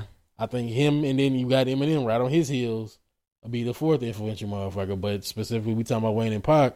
I'm taking Pac Yeah. just because how long this reach has ran. You know, most people, you know, people gonna die, hmm and maybe I'll re I'll re say that later when I go back to like one, two, three, and four because I forgot about Biggie. Uh, yeah, that that reach and being influential is, is I'm taking Pac on it today. Basically. Yeah. So Yeah, I think I got this. Like for me, like when people ask me that, like I kind of break it down a little bit because it's like you got Pac with a substance. Um, you got Pac with, I mean, you got substance with Pac. You got, you got pain. You got aggression. You got storytelling. You know, with Wayne, you got, of course, besides his style, you got his, you got his wordplay and creativity. But I feel like Pac was a lot more. Pac is more timeless than Lil Wayne. No disrespect to Lil Wayne, of course, yeah, but Pac just had. Pac has a lot more relatable music than Wayne does. I feel like. Like people can, I feel like people can relate to um relate to Pac if they actually ta- if they take the time to listen to them. I mean, it could be too like when you were born at one point too, because you know kids from like, you know, you know, because we were you know we're nine, you know we were born in the '90s, both of us were right, but like kids who are like maybe born in the new you know in, when 2000 uh, and 2000 and younger. you suck. Let's not go that far. I mean, they're probably Just gonna want y'all to know they're probably gonna they're probably gonna say Lil Wayne, honestly, because like I said, even these kids nowadays, you know, they're getting tattoos and dreads. Gosh darn it, Gen Zers. But no, like if somebody were to ask me that, I would definitely say, um, I would definitely say Pac. I mean, like I said, they're both they both go neck and neck. at the end of the day. But in terms of me, like in terms of my age and uh, you know what I what I relate to, I'm I'm gonna say Pac on that one too. Yeah, I'll take Pac on that. I mean, like I said, we Mhm. haven't gotten to pinnacle. Wayne is probably reached his pinnacle with hip hop, his Mhm. music goes, but I feel like he still got a little bit more left in him. Me too. Uh, it's nice to see him branching off into other things like podcasting and uh, Right. just right now, just enjoying the fruit of his labors. I'm glad the whole like Cash money. cash money thing got Yeah. it settled. He's past that now. I'm glad that's behind him. You know, I knew it was all bad when he said "fuck cash money." I thought I would never hear Wayne say no shit like that. Bro, listen to Sorry for the Wait too if you haven't yet. I'm gonna have, I still haven't. You've been telling You- me that since it came it, out. came, it came out like it came out. I think like um after you know Believe Me with Drake came out. Like Yeah. it was somewhere around that. But man, you gotta listen to that. Sorry for the Wait 2 mixtape because he went off on them. Yeah, I didn't. You know, I didn't really dive head first into that. Uh, man, you literally have been telling me to listen to that for years, and I Yeah, I don't think it's on streaming. I don't think it's on streaming services, but I know it's on DatPiff for sure. I'll be forgetting Dat Piff is still alive. Like that shit still be going. That's another thing too. Like if if you most of y'all aren't familiar with Lil Wayne's mixtapes, go on DatPiff. I mean, that dude has millions of downloads. That's From- what I've been from the saying. majority if you really want to get into people like Wayne, like really, really want to get into Wayne. Mhm. Not what you heard. Like if you've been born in like 2000 and all that, uh, like really go to Dat Piff and go back to like oh, 05, 07, 07, 08, Yeah. 09. Them years were crazy. Like yeah, out the gate, dude was nuts with that shit. But Mhm. um, bro, and he was like only in his earlier like mid twenties too at the yeah, time. Like that's what's is crazy, about it, right? That's the crazy thing. When I think about Wayne, hmm and I be looking at like them cash money like clips of back in the day. They were like, you know, Burr was like 14. hmm I be like, wait, what? Like, dude was a kid. He he. I mean, Wayne before he started, you know, rapping off the top of his head. I think he wrote his first song at eight years old. Like eight years old. Mm. But then I think as he got older, that's when he just Started just went off the top. Yep. I remember when he said it. He uh wrote what was that three thousand bars. Well, he went in the studio. He had all his his written Mhm. music. He just put it into three thousand bars on one song, and him and whoever was recording his engineer, they just ran them all through that night. He said after that night, I would never write again. Right.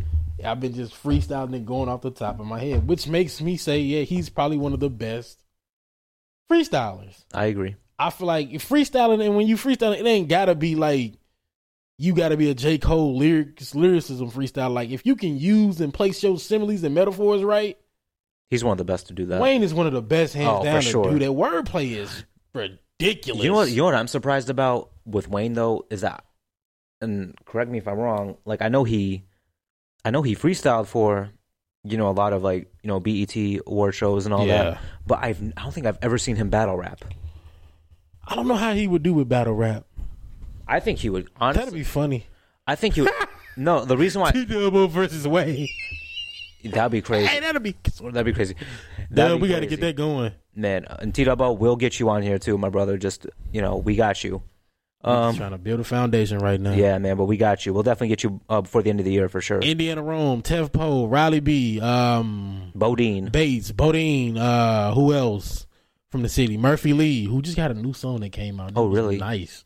Indiana Rome just came out with a new song too. Yeah, mainline. Yeah. Chelsea uh, put me on. Shout out to Chelsea. Uh, you know, But we got y'all. we got- we got y'all. We we just trying to build a foundation and Just get trying to figure out the way we gonna take this but T Double's first. and as I how we promised. want to. Yeah, he's Yeah. gonna be our first interview. How Yeah. we uh structure. We're just trying to work on the structure, trying to figure out how we gonna Mhm. do these interviews because I want them to. Uh, me and Bobby both want them to. You know, it, I want it to come out professional. We want it to come out right. We don't want to ask the same cliche questions Yeah. that we've heard before. I'm still doing all my studying on T Dubbo and who Mhm. I can like figure out who he is just from by you know hearsay and things I'm learning. Uh, Yup. Man, y'all better start tweet uh answering my tweets too, man. I done tweeted Dub. Well, I ain't tweet him. I, I seen him stuff about the black NRA. I don't know if he got it or paid attention to it or not. But if you did, yeah, there is a black NRA, man. I would definitely to anybody that's a gun owner that is black, I would definitely send you. I would definitely post a link on Facebook. If you know me and you got my Facebook, you got my Twitter, my Instagram. I'll post it. Hell, I'll probably post it on my TikTok if they don't take it down because TikTok be on it. Eh. But uh, yeah, man. Um, but man, I think Wayne would. I think Wayne would do a really good job at um, battle rapping. Personally, I mean, Yeah, wordplay wise, he because would. because think about it. Because he's made diss songs off the top of his head. He's, Yeah, he's, but he he's ma- he's made plenty of those. I mean, the what- best disser. but would he be the best battle rapper? Probably not. But I think he would still kill it. He'll do good. I think he'll do good. I think he'll do good. But he ain't like you know when I think of battle rappers, bro. I be looking at the aggression they be putting in. Like battle rap scare me sometimes. Like I be scared to go I- to battle rap concerts because I be thinking a gun finna get pulled out because they be just in their face like. Mm-hmm. Like I remember that first battle rap thing I seen where dude was like, "You mad because I'm styling on you," and then dude just socked him in the face after he said that. And ever since then, that's been a definitely golden battle rap bar. When he said, "You mad because I'm styling on you," and dude, bow, took off like Draymond Green on Jordan Poole the other day. Man, clocked him. I was like, that is nuts. I cannot be a battle rapper because the second I say anything, I don't need you trying to jam me in the face. Right. I ain't with all that, chief. That ain't that ain't that ain't how I'm rocking, bro. That ain't going down like that, cause uh, I'm like these new these young guys, bro. I'm not fighting, bro. I ain't spend six hundred dollars on a gun. I'm stop playing. Now I will say this: like, if people are at like Tupac, obviously to me would not be a battle rapper. I mean, Boy, yeah, there, that, that there, definitely would that that definitely wouldn't happen. I mean, let's just be real for a second. I mean that. I mean, let's let's just say you know, let's not He be funny as hell to see. It would be, He funny as hell with his voice. but you know what? But you know what? At the same time, though, at the same time, though, Not all in my head. If I can imitate Tupac, can y'all hear how this sounds in my head, bro? all right. Imagine right. like battle rapping Tupac. That shit would be hilarious. No, I mean- no, Oh my God, Murda Mook O Solo. No, imagine Jones. him- no, Hitman imagine- Holla. Hitman Holla trying to battle rap Tupac. Oh my- Imagine Tef Poe. Imagine Tef Poe versus Tupac. Tef Poe gonna find a way to keep it going. But that'd be hilarious. Tef Poe, did, Tef Poe has done battles before. I ain't surprised. He's Yeah. one of them other people that got that grit about him. While Oh I feel like God. he'd be good at battling. Um, But honestly, like Tupac, Tupac, like I said, he doesn't. He the difference between him and Wayne, right, is that he doesn't have. He just speaks, you know, all facts, right? But like he doesn't have that Yeah. wordplay like Lil Wayne, like I said before. yeah. You know, Lil Wayne's got. Hold on, wait, wait, wait, wait. Who you said had it? No, okay. So basically, I just said that Tupac doesn't have that. You know, Wait, those. wait, okay, okay, okay, the- okay, you know, the okay. wordplay, similes, and metaphors like Lil, like Lil Wayne has. I'm I was talking just about- trying. I'm Because talking- at first I thought I heard T Double, and I was like, No, no, no. I'm talking about. Pac- I'm, I was talking about Pac, Pac, like not yeah. having you know those qualities like Lil Wayne, like Lil Wayne has. Yeah, yeah, yeah, yeah. Definitely, definitely. Wordplay definitely make Wayne a good battle rapper. Yeah. Um, All right. Now speaking of battling, since um, this is probably going to be the final part of this episode, because we man, we've been talking for a minute about these two. bro, you know, I was just looking at this clock over here, and it started at ten o'clock, and I felt like that was five seconds ago. I look back, it say ten fifty six, and I don't Dang, smoke has it- weed no more. has it been less than an hour? Bro, it's been more than an hour. Okay. we going on like two hours. Yeah, I told you it was going to be at least two hours long. we going like two hours, Bro, I told you this was. Gonna, I told you this was going to be at least two hours long. But no, but like okay, now the f- now here's the final part um for this episode. Now, aside from battle rapping, you know, aside because they both have hit singles, they both made history in hip hop. They're both legends. At the end of the day, um, rightfully so.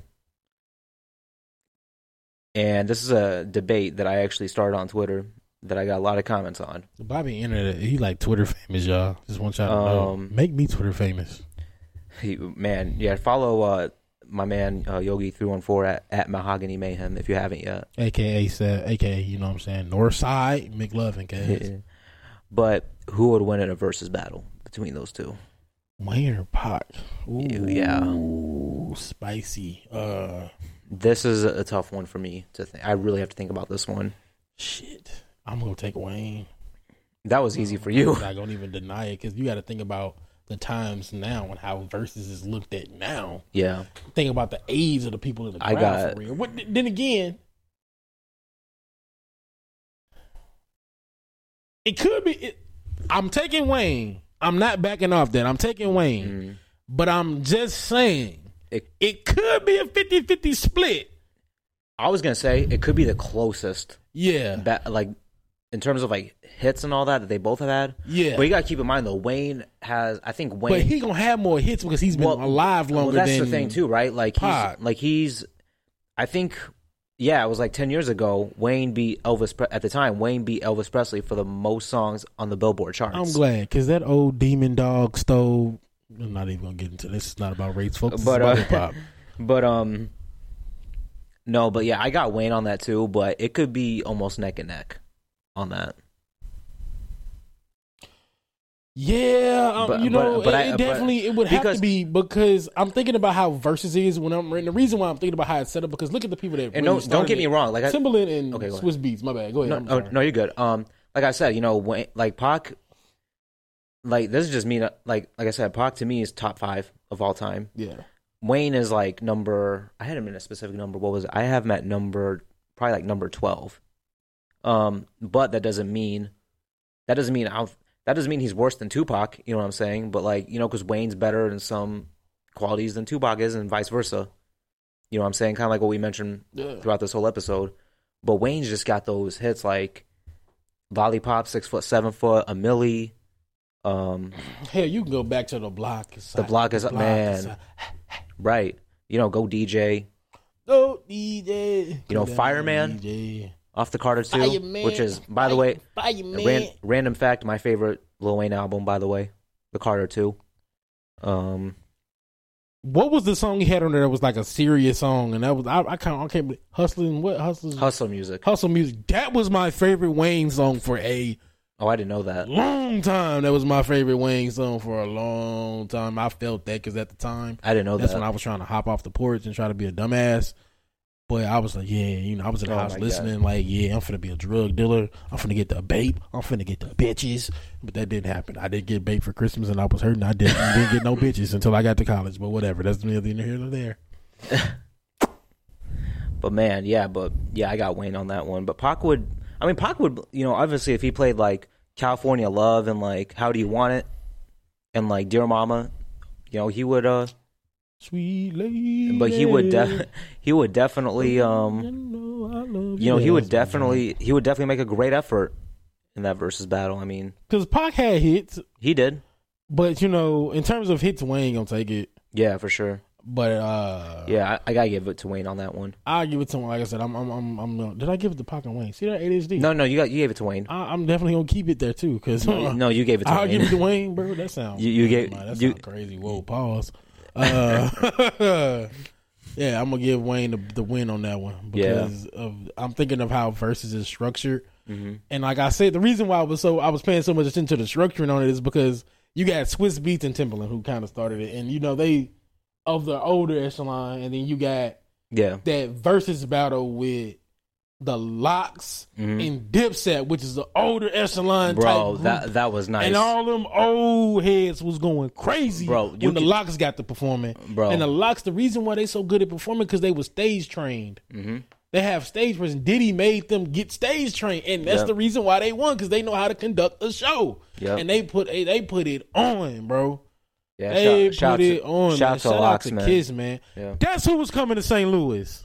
Kiss. Kiss is coming to St. Louis. Yeah, I gotta look at the date. I meant to send you that thing, but I flicked past. Is the Where's he gonna perform at? I don't know if it's at Pops or uh, somewhere on this side. Yeah, man, we got we got to go see him. But I have to go see Kiss because that he he was my first hip hop album that I purchased. oh, I didn't know that. I thought Urban Legend was. Remember I told you like the first hip hop I purchased with my own money. Oh, okay. See, I didn't. Like, see, that, was that Jada part. Kiss. That part I Kiss didn't know. Death. I didn't know that to be honest. And it was the same year that like I was buying all them Wayne mixtapes after that. But okay. Okay. That was like my first ever like walk in the store. Like you actually purchased Grandma it from want your that. money. Yeah. Okay, she gave me my little twenty five dollars allowance and I paid like ten dollars for it. Right. And that was That's- Kiss of Death was my first album. that's like, I crazy, paid man. for. And I love. I used to play that. Boy, I wore the motherfucking the, little the, Mm. this silver vinyl part off the back of that thing. That's crazy, in my man. CD players. I went through like. Four gonna make me look that up when I go home, Listening to that album, bro. man. Only because they used to tell me I used to look like Jadakiss when I was a kid, but whatever. Ain't no way. That's like, yeah, you look like Jadakiss. I'm like, shut up. Your mother's handsome. Oh my god. but But, uh, man, I mean, you know, overall, man, like Pac and Wayne, two two of the greatest to ever do it. two giants, titans, goats. Titans, man. yep. Um, staples in hip hop. heavily inf- influential to all the generations that you see thus far with hip hop, and Yep. I expect them to be more influential as time goes on. hmm Um, I yeah, that that that I believe that. Um, I believe you know, especially with Wayne, you know, he's definitely gonna im- influence even more yeah. artists in the long run. I see him being his his his influence. I mean, on my- Pac is. I mean, is too. You know, don't get me wrong. Pac will definitely influence. The Yeah. one thing that I think could carry it on for Wayne, like the Mhm. person I think could carry it on for Wayne at any point in time, is gonna be Drake always.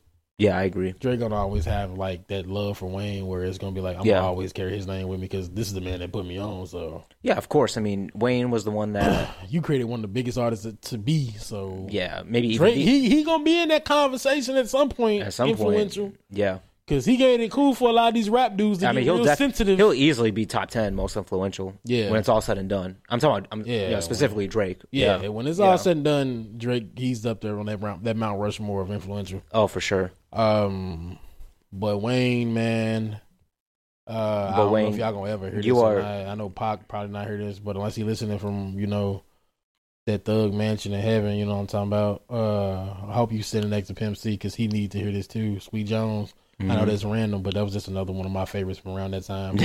Really appreciated Pac if you listen to his interviews. Right. Um,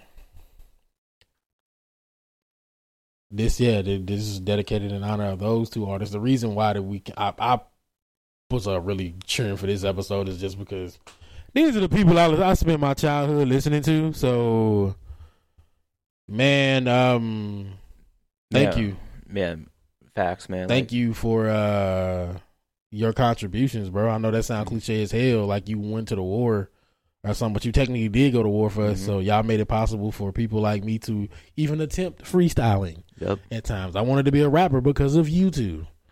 uh, I still might drop. I, I am going to drop two EPs. Me and Bobby gonna drop an EP. Hustle City Heroes episode, uh, well, season one, episode one, whatever.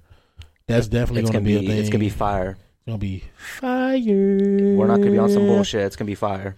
I'm gonna be on all types of BS. but um, then wa- then be looking out for Welcome to Jellystone. See, they call me Yogi, and if you know anything about Yogi Bear, Jellystone was the park he was in. But that's like his hood. He run that. I run that. Yeah. Welcome to Jellystone. It just be a little funny EP. It's gonna be my comedy EP. I'm, I'm trying to leverage this to make my comedy career pop. So if y'all could please go follow me on Twitter at uh three one four underscore three one four underscore yogi and Instagram three one four underscore yogi. Um Twitter Northside McLovin. Just type it in, my face will pop up. Um at Mahogany Mayhem on Twitter. Uh you know what? No, don't follow that. Go to at Diaspora Baby. Diaspora Baby at uh have you said at Twitter because that's my clean one. I'm trying to rebuild that one up because Bobby said I post so much nasty stuff on my other one. I guess. You can do whatever you want, man. You're an adult. I'm not your daddy. I'm so just it's all trying good. to. I'm trying to, but I am yours. I'm trying to. Uh, but I'm trying to lead a positive example for my son here. Uh, I'm trying to get that popping, man. I'm looking forward to uh popping out and really getting on stage to bring comedy live to people. yeah, I'm just working some stuff out so I can uh I'm gonna be the front row, man. You already know. get some shows popping.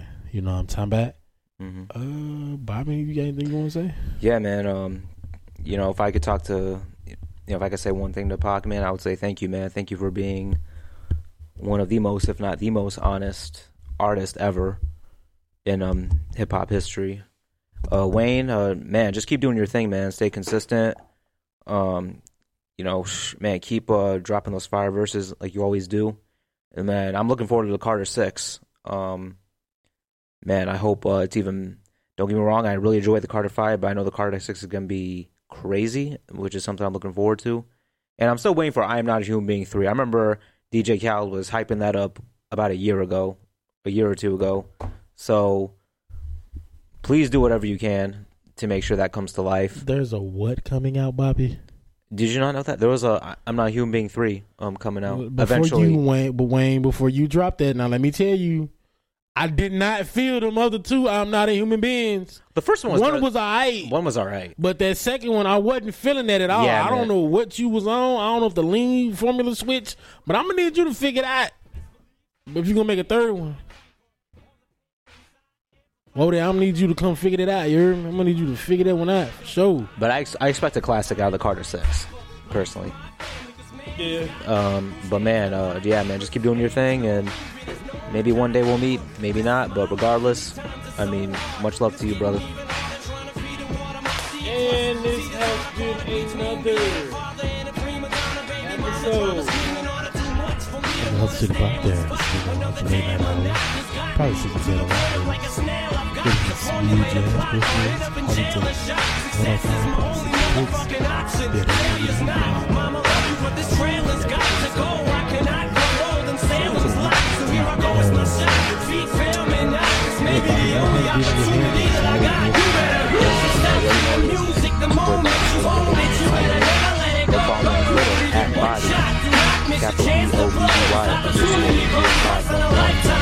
Go follow me on Twitter at body capital B O B D Y underscore zero five one one. You'll see a picture of my face and Apple Music. Follow me at